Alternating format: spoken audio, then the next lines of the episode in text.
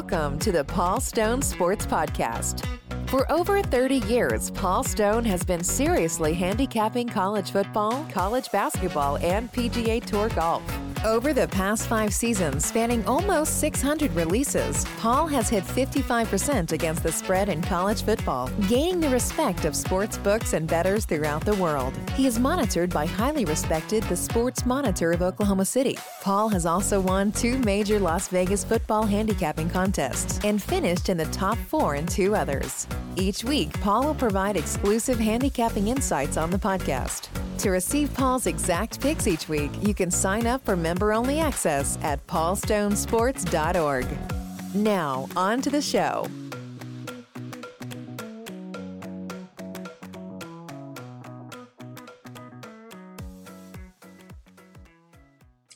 Hello again. I'm uh, Paul Stone, everyone, and this is episode 126 of the Paul Stone Sports podcast as I record uh, about 3:25 p.m. on Thursday, October 26, closing in on, uh, or we've actually started rather week nine of the college football season. Got a couple of games on tap tonight. Uh, really, some attractive games if you like college football, like many of you do. I got an ACC game, Syracuse at Virginia Tech. They're at Lane Stadium in Blacksburg, Virginia. I've had the opportunity to spend uh, some time in Blacksburg. I actually lived in Charlottesville, Virginia uh, as a younger man and uh, uh spent some time on the Virginia Tech campus uh, as part of my job responsibilities back in the day. Never went to a game at Lane Stadium and still need to get there, but uh, Syracuse and Virginia Tech tonight at Lane Stadium. And then a really interesting Sun Belt game tonight rivals Georgia State and Georgia Southern. Georgia Southern second year head coach Clay Helton having some success there. That's going to be an interesting game with the total in the low 60s. So a couple of really good uh, college football games tonight on Thursday night, again, October 26. One thing I want to talk about uh, before I get into this, in today's episode, by the way, episode 120, uh, 126, simply freestyling. One word, that's the title, of freestyling because I'm just going to kind of freestyle. I'm just going to kind of talk about this and that, which is what I do, you know, fairly often. This is going to be pretty, pretty short. Had a lot going on this week. Um, seems like as the season goes on, there's more and more responsibilities, and I never let those responsibilities deter from my handicapping. So that's always my focus, and always what I'm going to spend the majority of my time on, or the largest amount of my time on. So it's been a been a really busy week. But I want to start out by saying two really attractive college football games tonight. And I have zero action. If you have a bet or bets on those games, you know, this doesn't mean I'm better than you or vice versa. You know, I actually bet a high volume of college football games, uh, which I should. It's my specialty. You know, if I'm going to, you know, bet a high volume of games on the sport, it definitely needs to be something where I think I have an advantage, and I think that that's the case over a large sample size uh, in college football. But tonight, again, you know, I just don't have any uh, any action. Just don't see enough of an advantage to place a wager. And I'm bringing this up again because I talk about it fairly regularly. I'm bringing it up again just to kind of reiterate the fact that selectivity the fact that we get to pick and choose while the book essentially has to put a number up on every game is one of our main advantages if handled proper, properly uh, on our side of the counter. The fact that we are able to pick and choose. You know, you don't want to be the guy or the girl who does well every week on his three or four top plays, or, or not every week, but most weeks, you do really well on those games you really feel good about, the ones you have the strongest opinion on. You do well on those games most weeks, but you lose it back, or maybe even more than, than you win on those three or four games. You lose it back, you know, betting, you know, so called TV games or the marquee games or whatever. You know, personally, I pay zero attention to whether a game's on national television. Of course, today, if you subscribe to different services and ESPN Plus and so forth and so on, you're going to be able to see, have the opportunity to probably watch every game almost live. But the, you know, how, how big of a game it is, whether the game's on TV, whether it's a marquee game, it just doesn't make any difference to me. You know, I'm looking for edges.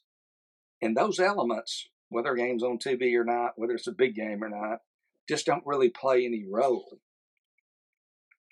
You know, on these TV games like the two games tonight, you know, if you want bet a ham sandwich or a medium cheese pizza, you know, kind of uh, gambling parlance for uh, a small bet, a smaller bet. If you want to do that, ham sandwich, medium cheese pizza, just to have a little skin in the game, you know, there's not a whole lot of harm in that. I mean, I do that. I'm not going to act like I'm immune from all these possibilities and all these uh, lures of, uh, you know, having a little skin on the game, even if you don't have the strongest of opinions. But whether or not you bet anything at all just really depends on your goal structure and what you're hoping to achieve through all this. You know, it's one thing if you're just kind of hoping to add some enjoyment to your consumption of the games. And in reality, when it comes down to it, you're really resigned to the fact that you're going to lose money up to a certain amount, say. It's quite another, however, if your ultimate goal is really and truly to grow your bankroll over time and ultimately become a long term winning sports bettor. So you, you got to be the judge of, um, you know, how you handle those things, how much you bet if you decide to get involved on uh, the TV games, the standalone games on these Tuesdays, Wednesdays, and Thursdays now, and Fridays that we're treated to every week of college football, how you approach those games, how much you uh, wager on those games if you do wager. So, you know, have a plan and, and, and stick to it. I'm going to talk about um, a few things here that I think really become more important and should be focused as the uh, focused on more so as the college football season reaches this stage. We're uh, hitting week nine, and uh, it's a different ball game than it was back in week one and, and week two for that matter, maybe even week three. A lot has happened uh, between then and now. You know, teams had teams had goals uh, at the start of the season. Uh, some of those goals, perhaps unrealistic, but in the back of their minds, they were attainable. They were the, the stated goal, maybe even signage in the locker room, the posted goal. And now, in some cases, those goals are, are no longer within reach, and you're kind of just playing out the stream. So, um, certainly, that is one of the things I want to talk about. We're going to talk about motivation. Uh, but before I do, I want to talk about my, uh, do a quick plug for my service, Paul Stone Sports. Uh, that is, if I can find, I had some notes here that I was going to refer to, but I really don't need any notes. I have had three straight uh, winning weekends in college football against the spread, uh, as monitored by the Sports Monitor of Oklahoma City, hitting 56% against the spread on the 2023 season. And if you go back to November 1st, from November 1st of last season, the 2022 football season, November 1st to today, I'm hitting 60%, again, as monitored by the Sports Monitor of Oklahoma City, uh, in all selections in college football. If you're interested uh, in any of my packages, including my college football uh, prorated package for the rest of the year, please visit paulstonesports.org. Again, that's paulstonesports.org. So I want to talk about, since I mentioned motivation, let's talk about that. It's difficult to assess a team's motivation, a team's frame of mind at any given point in any sports season. Certainly in the college football season, uh, that's going to be 12 games in the regular season. Uh, you might play a conference championship game. You might play a bowl game. if you make the college football playoff, you might play uh, two extra games there. but but you're really just guaranteed 12 te- uh, games. Some teams will play 13. And I always say, and you've heard me use this term before if you're familiar with my work and have followed me through the years collective team psyche. A team only has so much energy to expend over the course of a season. So if you play 12 games and you distribute your collective team psyche of 100% evenly over those 12 games, you have almost 8.5% per game, again, if distributed equally. Obviously, some games of those 12 regular season contests uh, don't get 8.5%, a little bit of a letdown, not as much emphasis. The opponent, perhaps uh, not a, a name brand, not one of the better teams on their schedule. And then other games certainly get much more, or at least somewhat more than that 8.5% average uh, during a 12 game schedule. But it is difficult, it is subjective on uh, in each of our individual effort efforts to uh, you know to gauge where a team is mentally what are they thinking what are they feeling how are they practicing how are they focusing are they still fully engaged so motivation at this time of the year becomes really, really critical for a team's success going forward and really challenging for handicappers such as you and I kind of to determine where they are. What is that state of mind? I think it's very interesting, a very interesting case study. The Southern Cal Trojans heading into week nine. They lost at Notre Dame and South Bend. Uh, I think they had five turnovers two weeks ago. Caleb Williams threw a career high, three interceptions. The reigning Heisman Trophy winner. They lost at South Bend, and then this past weekend, in one of the better games uh, of the season, in my opinion, they lose at home at the Coliseum uh, to bitter Pac-12 rival Utah, 34 to 32, on a game-ending field goal uh, at the buzzer by the Utes. So they've lost two games in a row.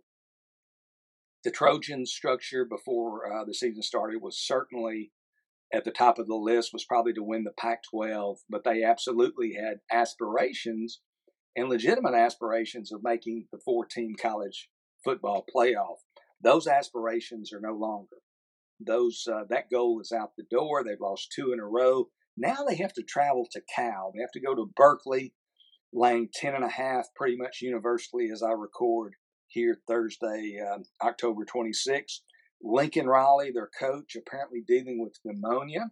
He was not at practice Monday or Tuesday, but reportedly was at practice on Wednesday. So I'm under the impression, uh, again, as I record two days before game day on Thursday the 26th here, I'm under the impression that Lincoln Riley is going to be on the sideline um, Saturday in Berkeley as the Trojans uh, face the Golden Bears. But what is their frame of mind going to be? Where are they? You're, I don't think you're going to get the Trojans' best punch in this scenario after losing two in a row, after seeing their playoff hopes extinguished. Um, I just don't believe they, they are going to give their best punch. But the question is, does Cal have enough talent to uh, take advantage of the opportunity. Justin Wilcox, their coach, has certainly been a very strong underdog um, coach through the years. They're getting double digits. Um, USC clearly has the talent advantage, so forth and so on. You know, it's not one of my major plays, but I took a, small position on Cal. Uh, would have liked to have taken a, and still might, would have liked to have taken a larger position, but I'm just not sure again, if Cal has the horses, quote unquote, to take advantage of the opportunity uh, that's before them. So, uh, you know, that that's one of those motivation things and one of those energy type things as we get to week nine that we keep an eye on. I think I've said on this podcast, I've certainly said on uh, media appearances the last month that at some point, I think the Colorado Buffaloes are going to run out of steam. They put so much energy uh, into the first few weeks of the season. Uh, played uh, with, with, so much adrenaline and, and so forth and so on that I just felt like at some point they're going to run out of juice. They're going to be running kind of on fumes. And that's really where I kind of feel like this Colorado team is right now. You know, I talked about it uh, a few weeks ago again. I don't know, sometimes everything kind of blends together, but uh, I know I made the statement that I thought Colorado was kind of a go against team the last half of the season because uh, I just think the public still to this point remains at least somewhat infatuated with Coach Prime and the Buffaloes. Uh, and there, you know, there's no value. The value is betting against them, and at the same time, concurrently, I think again that they're running out of juice. And they also are, are very good offensively, but that defense uh, continues to be, uh, quite frankly, one of the worst in Power Five football. I don't think that's uh, an overstatement. So I think they're a team that's kind of facing, again, motivation, energy issues, perhaps, uh, as we come down the stretch of the season. Can also talk about uh, injuries. You know, a lot of teams really are starting to accrue a number of injuries. It's easy to monitor and keep up with the injuries at the key quarterback position, and there have certainly been many of those, and a lot of quarterbacks right now that are either questionable this week or, or not playing. Um, some are already out for the season, but there are injuries at other position groups as well, especially when you uh, are talking about um, what we call cluster injuries. Uh, for instance, uh, Nebraska this week, they're playing Purdue. Nebraska has three offensive linemen out against the Boilermakers, so a uh, you know significant number of of offensive linemen missing for the Cornhuskers, uh, and that could certainly take its toll in that game. Uh, they might could lose to Purdue, even though Nebraska is a small favorite at home there in Lincoln. Possibility of snow, I believe, on Saturday in Lincoln. And also, you might, you know, the total might be in play there. Might be less scoring because Nebraska's offensive line is going to feature some new faces, and there's so much continuity uh, and connectivity that is required for the offensive line to function properly as a unit. So um, you might want to watch that. Arkansas Razorbacks, not so much injuries, but I think they were replacing three offensive linemen this year coming into the season. Offensive line never really clicked. They had entering the season the number two ranked draft eligible running back in the nation in Raheem Rocket Sanders he's hardly played this year, hadn't played the last couple of weeks. I don't think, at least I think there's a possibility he won't play again this year. Uh, that's really hurt them. They didn't have a whole lot of playmakers to begin with. In the Texas A&M game three or four weeks back, boy, they had a tight end, a true freshman, Luke Hasz, I believe is how you pronounce his last name, H A S Z. Man, that guy was starting to play. He was like Brock uh, Bowers light, you know, for Arkansas at that tight end position out for the year. He was really developing into a, a weapon. So now the Razorbacks are just scrambling uh, for offense. You know, they hardly generated any offense in last week's home loss uh, to Mississippi State. So injuries, not only at the quarterback position, you know, you probably know the quarterbacks that are out, that are hurting, that are ailing, that are maybe going to play, that are probably not going to play, or that are out for the season. But look at those other positions too. And certainly when you see those cluster injuries, they start having an impact uh, this time of year. And I think some people too, as you get towards the end of the year and the, the season's not really headed where you thought it might, people who are battling injuries rather than play through them if their team's in contention will uh, choose maybe to shut it down uh, if their team's not where they expected to be, if that makes sense. So keep up with injuries. And then, kind of along the same light, but not really exactly, we're going to start, start having some of those so called opt outs. They're going to be players who are going to um, forego the remainder of the season at some point, and it might be more than just the bowl game. We've certainly seen a trend of that the last several seasons uh, after Southern Cal um, lost to Utah on Saturday night. This past Saturday, I know there was a comment uh, by one commentator who said, you know, Caleb Williams, it's in his best interest, you know, to quit the season, not play any more college football, get ready for the draft. And we won't go into that whether you know whether we agree with that type of uh, mindset or not. But you know, I, I've thought about it. You know that he very well might be somebody who might opt out early. And I think that's still a possibility, although he was quoted for whatever it's worth. Uh, I think earlier this week of saying, you know, we just got to keep fighting. We got to keep uh, claw, scratching and clawing, and keep, uh, you know, the, I'm kind of paraphrasing, but we got to keep battling. So he he seems to at least portray to the media that he's still all in, that he's going to be part of the team. But I still think, you know, there's a possibility that he might not uh, finish the regular season, and, and, that others like himself with um, such a high probability of being a high draft choice in the 2024 NFL draft this coming April, with lots of dollars on the line that they might, uh, you know, pull out of the season at some point. So try to keep up with those opt outs. Try to have a, a, gut feel for who might be more uh, susceptible to losing those you know type of players. Obviously, if you don't have any really high quality players um, or or players who are going to be drafted or drafted high, it's not as much as a consideration. I mean, it's probably not opt outs. Um, just in a general sense, you don't have to worry about them as much when you're handicapping the Sun Belt uh, in Conference USA than um, handicapping one of the Power Five conferences. So um, that's something to keep in mind, though. Opt outs are certainly uh, part of the uh, narrative, you know, going forward as we enter uh, week nine of the college football season. I'm going to now give you a selection, and we're going to call episode 126 of the Paul Stone Sports Podcast a wrap.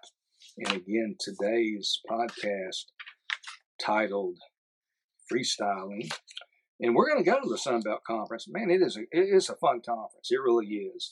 Some of the smaller conferences I don't get into probably as much as uh, other fans do and other handicappers, but I really like the Sun Belt Conference. It, it's just got a lot of good teams, um, got some offense for the most part, competitive. Just really like it. And we're going to go to Mobile, Alabama, uh, where the South Alabama Jaguars are going to be hosting the Louisiana Lafayette Raging Cajuns hard for me to just call them Louisiana. I still call them Louisiana Lafayette, but South Alabama Lane 10 in that Sun Belt uh, Conference showdown this Saturday. South Alabama, first of all, they've certainly had a couple of stinkers so far this season. Uh, the Jaguars lost their season opener uh, uh to uh, Tulane by 20 points at Tulane in New Orleans. A much anticipated game. I think the line probably closed under six, seems like, but you know, really highly anticipated by a lot of us, and it just never came to fruition. It was dominated by Tulane. And then uh, in late September, I think it might have been September 23rd, inexplicably, South Carolina loses at home to MAC middle feeder Central Michigan, 34 to 30. South Alabama in that game was a 16 point favorite. But they've got an experienced uh, and talented quarterback in Carter uh, Bradley. They've got a high powered uh, offense. The Jaguars currently averaging 35.5 points per game to rank 12th nationally in scoring. They average 6.1 yards per play.